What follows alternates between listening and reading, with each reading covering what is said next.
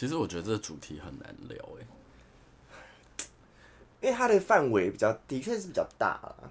对，因为我好像一直都觉得自己是一个很容易被情绪勒索人，殊不知其实我在某方面也蛮会情绪勒索的。嗯、对，是。可是我觉得有大家都在提倡说不要情绪勒索别人，或者是不要被情绪勒索。可是我觉得无形间还是时不时会做出这件事情。其实我以前，嗯、我拿我自己的例子来讲哈，我以前其实就是一个，会情绪，直到现在，我觉得我还是在某些时候还是会情绪勒索。我现在，我以前对朋友很爱做情绪勒索的事情，就是你知道很普遍的嘛，就是我啊，为什么你你不跟他？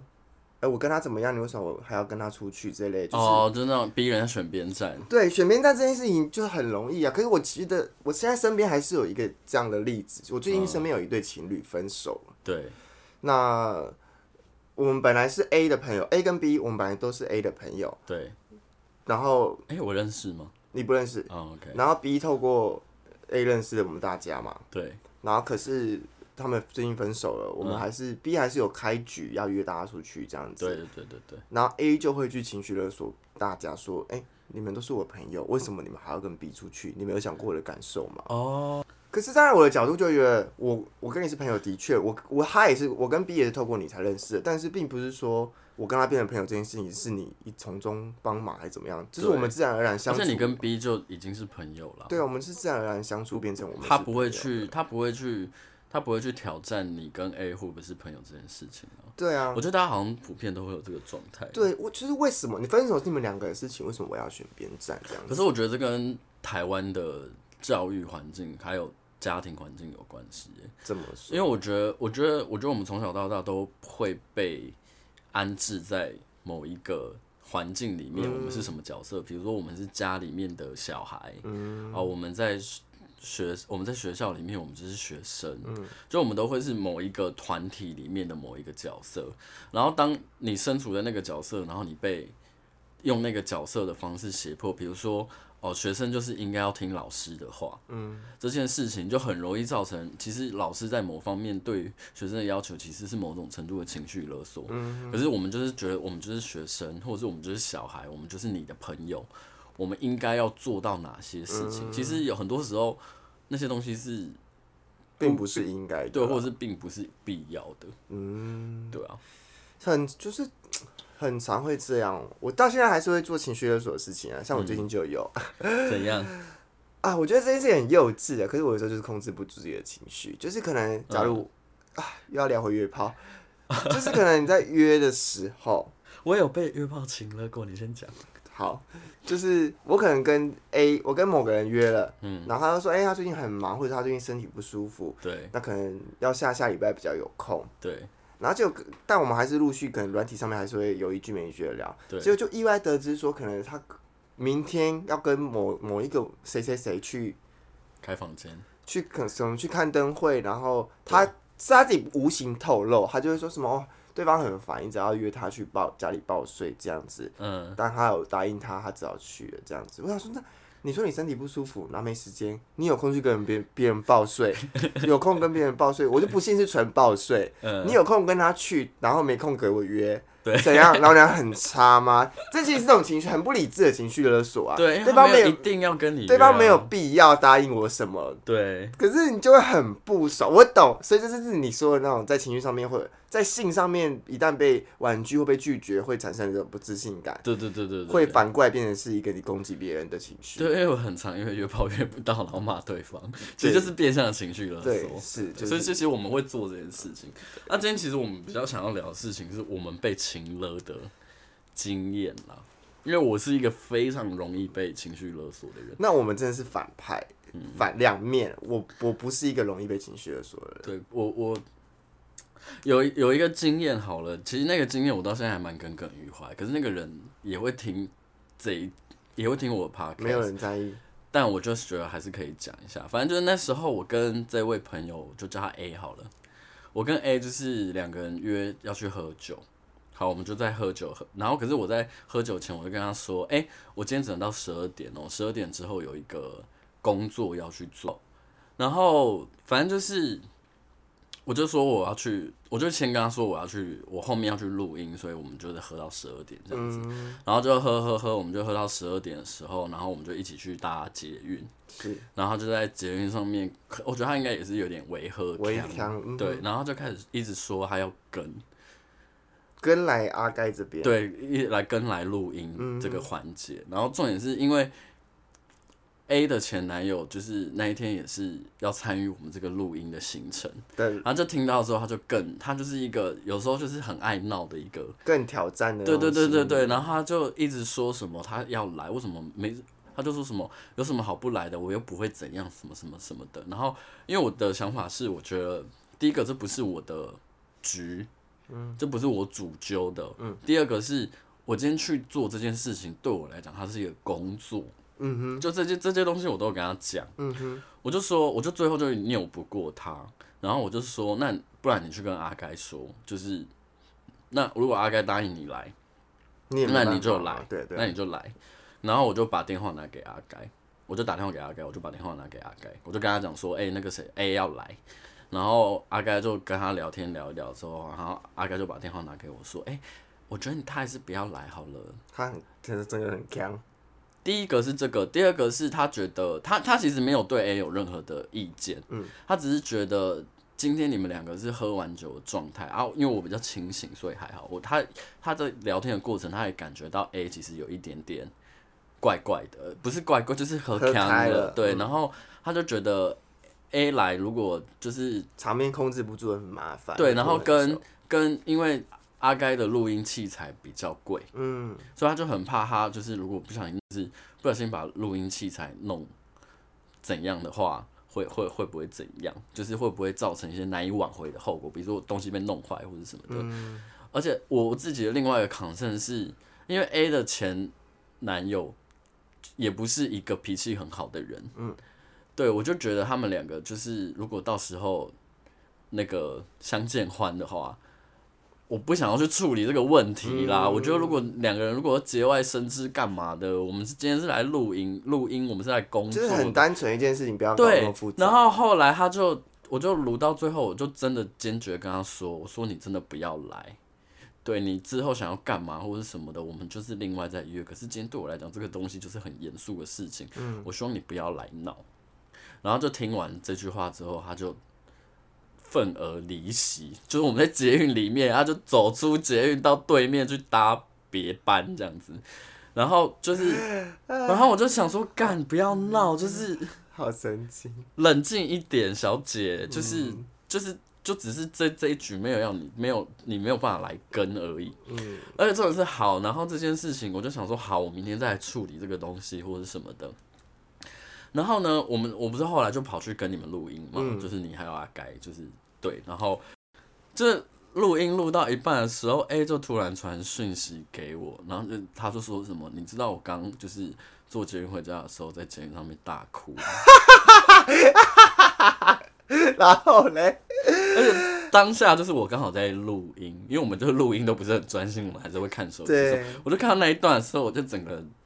压起来，可是我就没有办法在当下表现任何东西。嗯，然后我就觉得不要闹了，嗯、我就觉得你隔天起来看到会后悔。嗯，然后就隔天就是隔天他起来，他就看到那个东西的时候，他就说：“哦，就是昨天当做这件事情没有发生，我昨天就是在发疯。”可是我就觉得你应该要需要跟我道歉。但是他就觉得没什么，就他一直以来都是那种。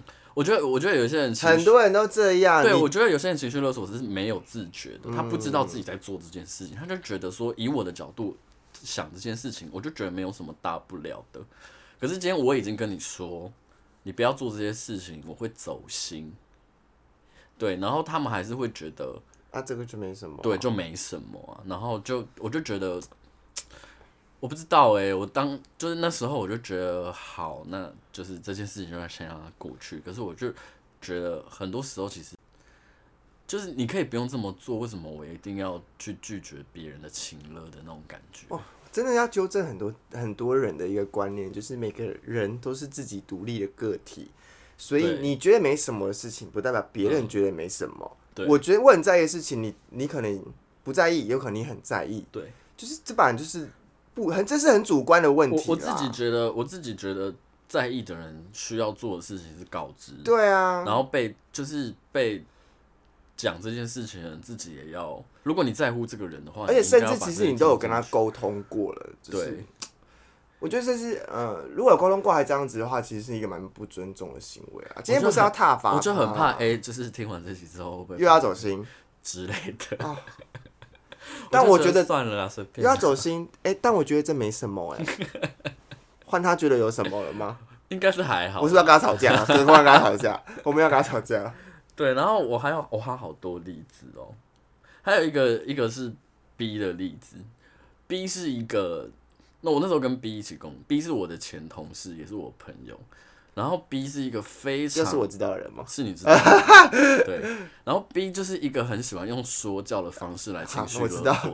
然后那时候在工作，我我记得这个故事，我不知道我们以前有没有。有，你有在 Podcast 讲过。对，我应该有在 Podcast 讲过。就是那一次，就是我在我那时候是做客服，然后 B 就坐在我旁边。嗯。然后那时候就在工作的时候，就遇到一个很麻烦的客户。嗯。然后就在那边聊聊聊，然后因为因为那个客户很。讲话很难听又很刁钻，嗯、所以他当下应付他的时候，其实是蛮有情绪。可是我没有把情绪发泄在客户身上，我只是在电脑前面就是一直不断的在不爽这样子。然后这时候 B 在旁边的时候，他就看到，他就开始就是在当下、喔，我在回客人当下就一直跟我说：“哦，你应该要怎么回啊？你应该要怎样怎样啊？你应该要怎样怎样怎样怎样的。”我前提是我没有问他，嗯、然后我就。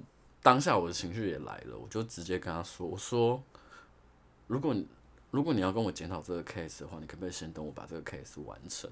嗯，今天你不是我主管，就是你如果只是要跟我讨论这个东西的话，我们可以等到这个东西结束再说。而且你也知道这个客人很麻烦，你也知道现在的我是有情绪的，你确定你要跟现在有情绪我去做这个沟通吗？嗯，然后开始说，他就他就。”不爽，不爽，他就离开座位。嗯，不，他离开座位之前先撂下一句话，他说：“如果你每次都要跟客人沟通都要这么有情绪的话，我觉得你真的不适合做客服。”然后就离开位置。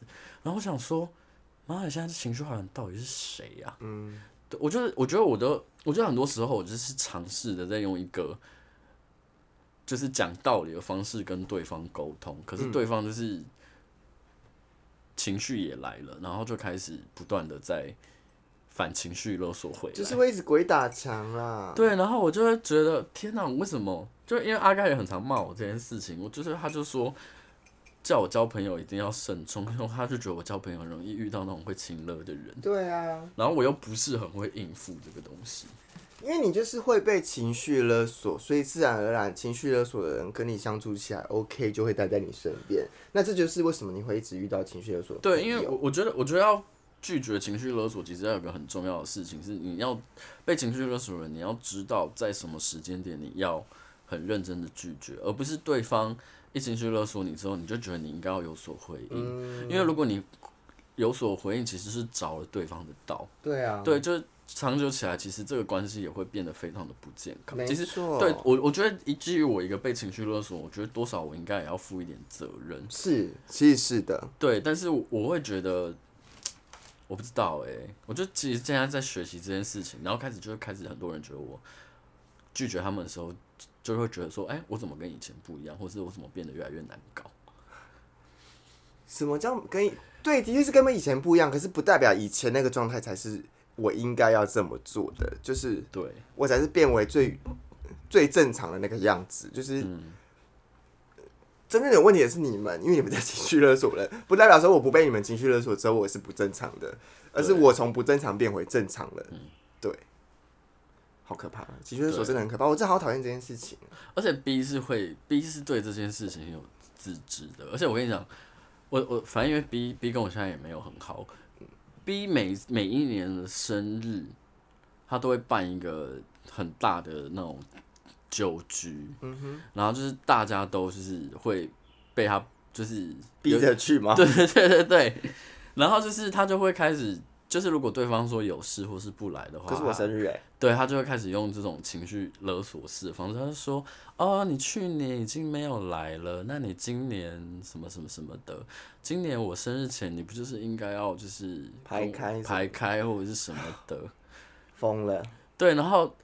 我觉得我后来，我后来那时候还跟 B 很好的时候，我其实后来有几次就是觉得去 B 的酒局压力蛮大的。为什么？因为他就是会开始不断的在逼大家喝酒，然后每次都是用这种很亲热的方式。因为我我我是一个喝酒会失控的人，嗯，我有时候就会觉得我不想喝那么醉，可是 B 就是会那种会一直灌人家酒，然后催人家酒的人。我我其实久而久之我会觉得有点疲累啊，对。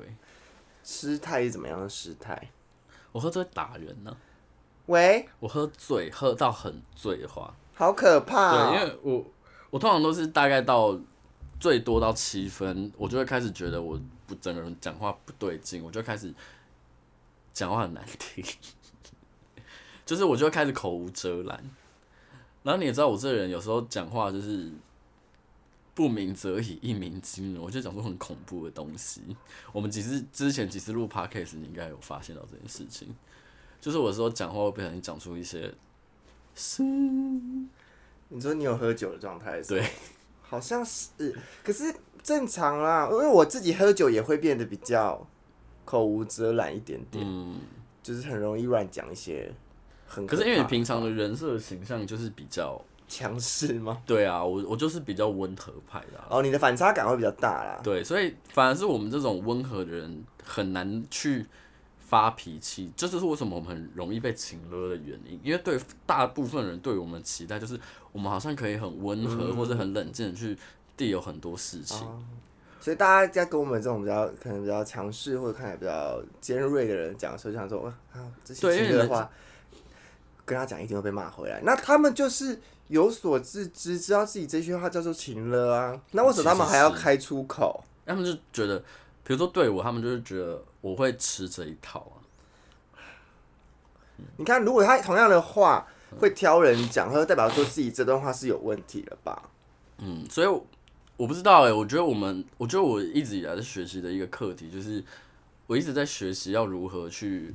很好的去拒绝别人，我还有因为曾经不会拒绝别人，干涉人家的感情，就后来把自己搞的就是，虽然后后面是我的问题，但是我就是有曾经因为这样，就是搞到就是大家都很难看。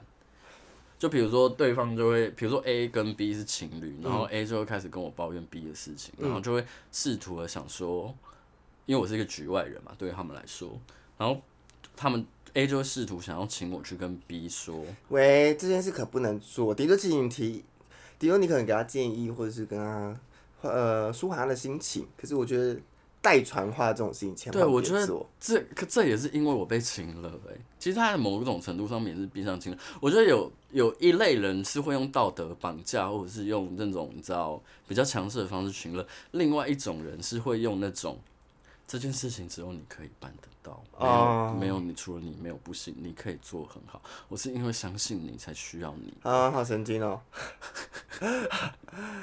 这么相信我，那要付费哎？对啊，就是钱要不要先拿来？是要来，我要做事情哎。比如说我现在要接你的，或者是有一些人会，我跟你讲，还有另外一种人是，比如说我们就是这个局很僵，嗯，然后比如说呃。怎么讲啊？比如说 A 现在就是情绪一来，然后他就是想要把事情解决，然后，然后这群人其实都就是可能对不起他，或者是其实都有犯错。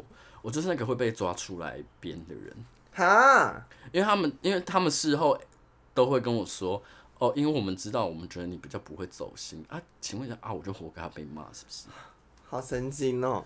对，然后我就会觉得。我不知道，我觉得哇，情绪勒索方式真的是百百种，各种方式我都遇过哎。但我现在怎么还是会没有办法处理的很好？就是这个课题又不是说什么你什么一两年可以改变，我觉得就是是没错了。时间多长我说不准，可是就是有一天你会醒悟。我就已经慢慢在醒悟了啊！我我我最近，因为我知道我自己个性就是这样子，比较不容不容易去拒绝别人，所以面对某一些状况的时候，或者是某一些人的时候，我就开始渐渐的距离越来越拉，越来越远，嗯、就是哦，尽量不要跟这个人有太多密切的接触。嗯，对，是也是也也不失为一个好办法了，就是一个比较借机用的方式。我觉得其实到最后，你还是会学会去。好好的跟别人拒绝，然后分辨如果有一些人是你讲道理没有办法好好沟通的，那就是真的就是断舍离。对，就是嗯，朋友，我觉得朋友关系就是这样啊。那、啊、你有什么被请了的经验吗？还是都是被家人？请了哦，我有，我其实有，也是身边的朋友，嗯，那个人你也认识，嗯，对，然后他改个代号好了，P，一好了，要一好一，对。呃，一先生就是呃，他们是，嗯、我们是同为一群的朋友。对。那其实我们呃，一会听这集吗？应该不会吧。也没关系啊，就我没有我没有很 care。嗯。也不是说我没有很 care，就是这件事情就就是这样，就是这样子。对。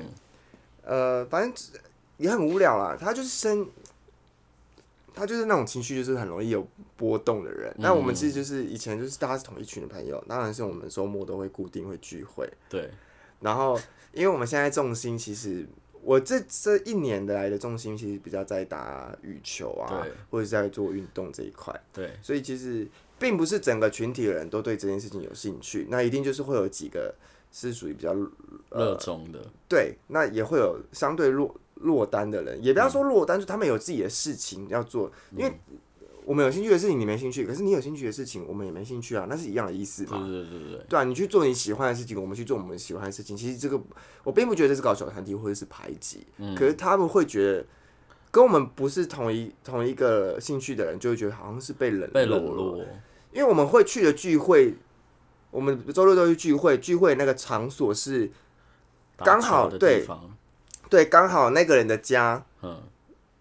呃，那个屋主他是喜欢打球的，所以他等于说有点算是在跟我们一起的。嗯，这边说那我们是打完球，那就顺便去他们家聚会。对，所以对其他的人来说，就会觉得说，哎、欸，没有被找，一样的聚会怎么从八个变变五个了？那哦，就原本是同一群人，对，他们会觉得你们比较爱打球，所以你们会比较多聚会。那八个人中间可能五个你们五个是一起的，嗯、那剩下三个被冷落的人就会觉得被冷落。欸、对，对对，就觉得哎、欸，怎么？我们是被隔开那三个人，嗯、是我们是被排挤了啊，对还是怎么样？可是这其实啊，也不是，也不是一个排挤。所以一是三个人的其中一个。对，然后他就曾经，哦、我们就是可能打完球，因为打完球不会，我们就不会特地约，因为。打篮球的行程不会先排，因为我们会约大家来，就是可能说，哎、欸，好，那我们下礼拜六要干嘛干嘛，那我们就哪里集合几点这样子，嗯、这是一个提前预约局。可是打篮球就是临时，对，比较临时的。对，打篮球，哎、欸，好饿、喔，要不要吃饭？就就去吃了。吃饭我还要吃饭，我还要打电话等你准备，等一个小时后，这样太久了，所以我们就不会再打电话特别约啦。嗯。那就是有一次我们去吃火锅，嗯，那局内的人就是有发了一个线动。他是照片，大家看，就是他可能有看到，他觉得他们为什么又没找他，他就在下面底下留。不是我想的那个人呢。呃，然后他就在下面留说什么喂，为什么没有找我？哦哦，对，嗯嗯嗯，他说喂，为什么没有找我？然后他好像就是真的蛮走心的，嗯，哦是哦，他是他对你那一次真的蛮走心，就觉得大家好像就是排挤他还是干嘛？因为我会觉得他很走心，是因为他留完言之后就打给我。打给你，然后我没有接，嗯，然后又打给另外一个人，对，就同样在吃饭的人，嗯，就是有点，我看来说他想要一直逼问说你们在哪里，为什么不接我电话？的那种态度，就知道他疯了，开他开始疯了，嗯，就是，嗯，可他有时候就是这样，他有些事情他当下情绪过不去，他就是会这样子，可是他至少还算是一个可以沟通的人，就是，嗯，你跟他讲好好解决这件事情，他自己想通了，他过得去。对，但是他当下是会起反应的。对，对他当下，可是其实这是这也是一种情绪勒索，会造成我就会造成别人感受不佳，就是你会觉得压力很大。嗯、但我觉得好处是他可以沟通，可以改进，然后你你情绪缓和过得去，这都是还能接受的。嗯，但我觉得现在很多人都是不能接受，应该都不是你朋友了吧？对，不能接受，不是我，就是他这个范围是我勉强可以接受，有情绪勒索，可是。我跟你讲，你会改，或是你过得去，你能接受，就可以。我觉得能沟通都可以。我不会说你你你这个人会情绪勒索，我就永远不跟你当朋友。嗯就是我觉得我跟你好好讲，你能接受我的观点，你能懂我在说什么，我觉得我们就有可能是朋友。嗯可是因为其实大部分也不是大部分嘛，蛮、嗯、多情绪勒索的人，嗯、他在情绪勒索人家事后跟他沟通，他是不能接受，他还是会一直站在自己的观点说这件事情就是这样子啊。哦，我没有在情绪勒索啊，才不是嘞。对啊，问题是你，嗯排斥问题是你。我觉得，我觉得很多人就像我说的，就是没有自觉的这种人，他会觉得事情就是应该要照他想的那个样子。对啊，他觉得如果今天你有不一样的想法或者什么的，那就不是他想法之内的东西，他就会觉得那你这样不对啊。我觉得很多事情本来就没有对或错。我觉得听众会觉得我。情绪勒索我讲的很模糊，嗯、我就讲最重要的重点就是，你只要记得，没有人永远应该要帮你做什么，对，你就会知道情绪勒索什么叫情绪勒索。对，对当你今天觉得有点是，他应该要怎么样怎么样这样，这这，这个就叫做情绪勒索。对，这就是你在情绪勒索。那你有闹翻过吗？因为情勒，因为我有一个，我我要想一下，你讲，那我先讲我的，因为我的那个蛮严重的。对，那个也是 B 啊，oh. 对，就是那时候，因为我跟 B 我们有一群朋友，可是那时候因为我就是做了一些不太好的事情，导致于就是我跟原本的跟我很好另外一个朋友 L 好了 L，我跟 L 就是有一点，就是那时候就是在一个，反正我做了一些事情对 L 其实蛮不好的，然后就是反正就是因为我跟 L 中间的朋友们很多。所以大家就开始陆陆续续的，就是会，就是有点受波及。那时候 B 就 B 就有一次就突然就是就跑来问我，然后就说：“你到底要不要承认这件事情？你其实是纯粹的恶意。”就是他觉得我对于 L 做了这件事情是出自于，其实我就是一个很自私的人。然后，可是我我我就觉得我从头到尾都没有这样想，我觉得我从头到尾我都无意去伤害 L，就是就是真的就是有些东西是你很难以去控制的。可是我从头到尾都没有不在乎 L 的看法或想法，不然我就不会就是让这件事情让大家知道，我就把它就是藏起来就好了。嗯，对。然后，因为我个人就觉得，对于朋友这件事情就是得诚实。虽然我觉得我有时候就这。观念也蛮傻的，反正就是这样。然后那时候 B 就找找我聊这件事情的时候，因为 B 就自己想了一套剧本，嗯，然后 B 就开始说：“哦，你跟 L 是不是就是这样这样这样这样？所以你就是怎样怎样怎样？所以你要不要就最后就承认，其实你就是一个很糟糕的人？”然后我就觉得 B 现在的身份是你的朋友吗？那个时候啊，怎么会讲？对，然后那个时候我就觉得我没有办法。因为你的这个剧本不是我心里想的那个东西，嗯嗯嗯，你今天要来找我聊这个东西，就表示你想要听我的看法。可是你今天没有要听我的看法，嗯嗯嗯，你就只是想要逼我去承认我就是你剧本里面的那一个坏人，嗯，那我真的我觉得我没有办法接受。而且这件这整件事情的起因，其实回过头来来看，其实就是我跟 L 之间的事情，到底跟你有什么关系？嗯，然后反正他就是这样，我就是我们后来我们那一次之后，我们就彻底，我跟 B 就彻底决裂。嗯，然后重点是那一段时间，B 的整个言行举止，就是把我讲成是一个极度糟糕了。而且我曾经对 B 非常好，嗯，而且我我就是你知道 B 就是一个。你你也知道 B 是谁？嗯，我知道。B 其实是一个蛮容易会不小心对别人情了的人。哦。然后我其实那我其实一直以来都很把 B 当做是我的朋友，嗯，所以对于很多东西我都觉得好没关系，我就是配合你。可是我我我不知道我跟你长久以来建立起来这个友谊，我最后会被你讲成这个样子。就是你今天觉得你没有办法对我，就是你没有办法逼我就范这件事情，你就把我塑造成是一个坏人。那我觉得好像就是我到现在其实还蛮耿耿于怀这件事情的，也是这一件事情让我学会，其实很多时候不是我们自己到底出了哪些问题，而是有一些人就是不适合当朋友。嗯嗯，对。但虽然我把 B 成这样子，其实 B 朋友还是蛮多的啦。就 B 其实还是有他，呃，因为我觉得现在人对于情绪的这件事情，其实。不要像我，好像我们讲的这样，这件事情有多可怕，还是多严重？其实现在很多人包容的范围还是蛮大。那是因为我们的、嗯、我的那个什么经历吗？不是我的那个警觉性比较强一点，嗯、就只要一有这件事情，我就会比较严肃。对，就是觉得这件事情不行哦，你不能这样子哦。我觉得应该要怎么样怎么样，我就是会直接去跟对方。你会捍卫你自己的立场的人。对，就是同时一样嘛。嗯、我不会，我不像你这样子，我也不会，我也不会这样对你，就是照己所不欲，勿施于人嘛。对啊，就比较是这样的心态。我自己不喜欢，我会尽量。我我不敢保证说我我在相处的过程中完全不会做到，可是我会尽量去避免。这是我唯一能做。对，我也是，因为我我真的没有，我没有办法保证说我真的是那种像我自己想要的完美样子，不可能，不可能啦。对啊，对啊，好严肃哦，怎么这么严肃？就是因为这情乐这个主题本来它就会导向一些比较负面的经验。是啊，是啊。然后我觉得，我觉得。